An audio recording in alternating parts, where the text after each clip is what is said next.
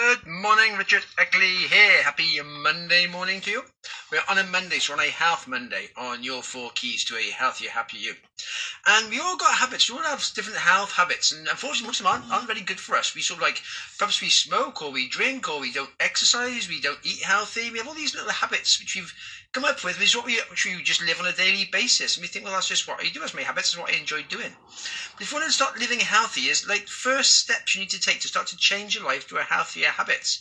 And this can be just small steps. Sometimes we try and do such big steps, big steps, big steps to try and change your life. I'm going to start sort of training for a marathon, or I'm going to do all these big things and have this amazing result.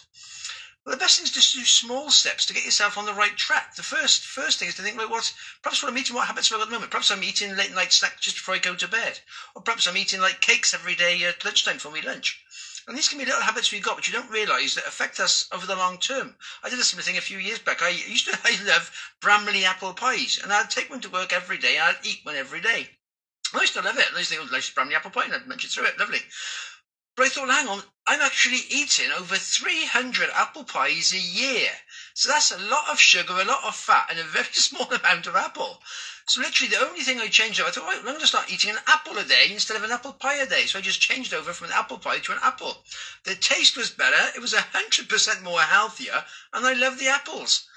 And that was just it. That was that small step. And that made such a difference over the long term. I'm now eating 300 apple pies less a year. And it's just that little step, that little change in your habit from one thing we normally do to something slightly healthier. And that can make the big step. And that's the first step to think, right, okay, I've learned I can do that. I can make that control of my life. I've changed that new habit.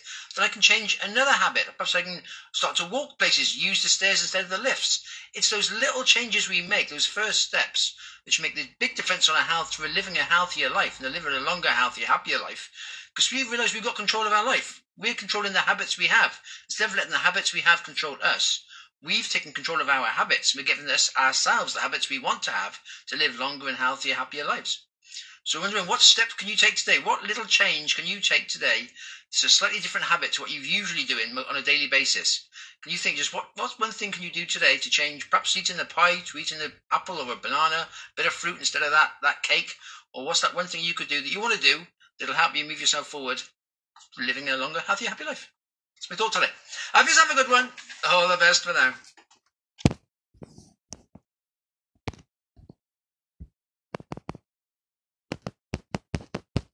Finally reveals who rules the world. So I interviewed David Icke about three years ago. We've had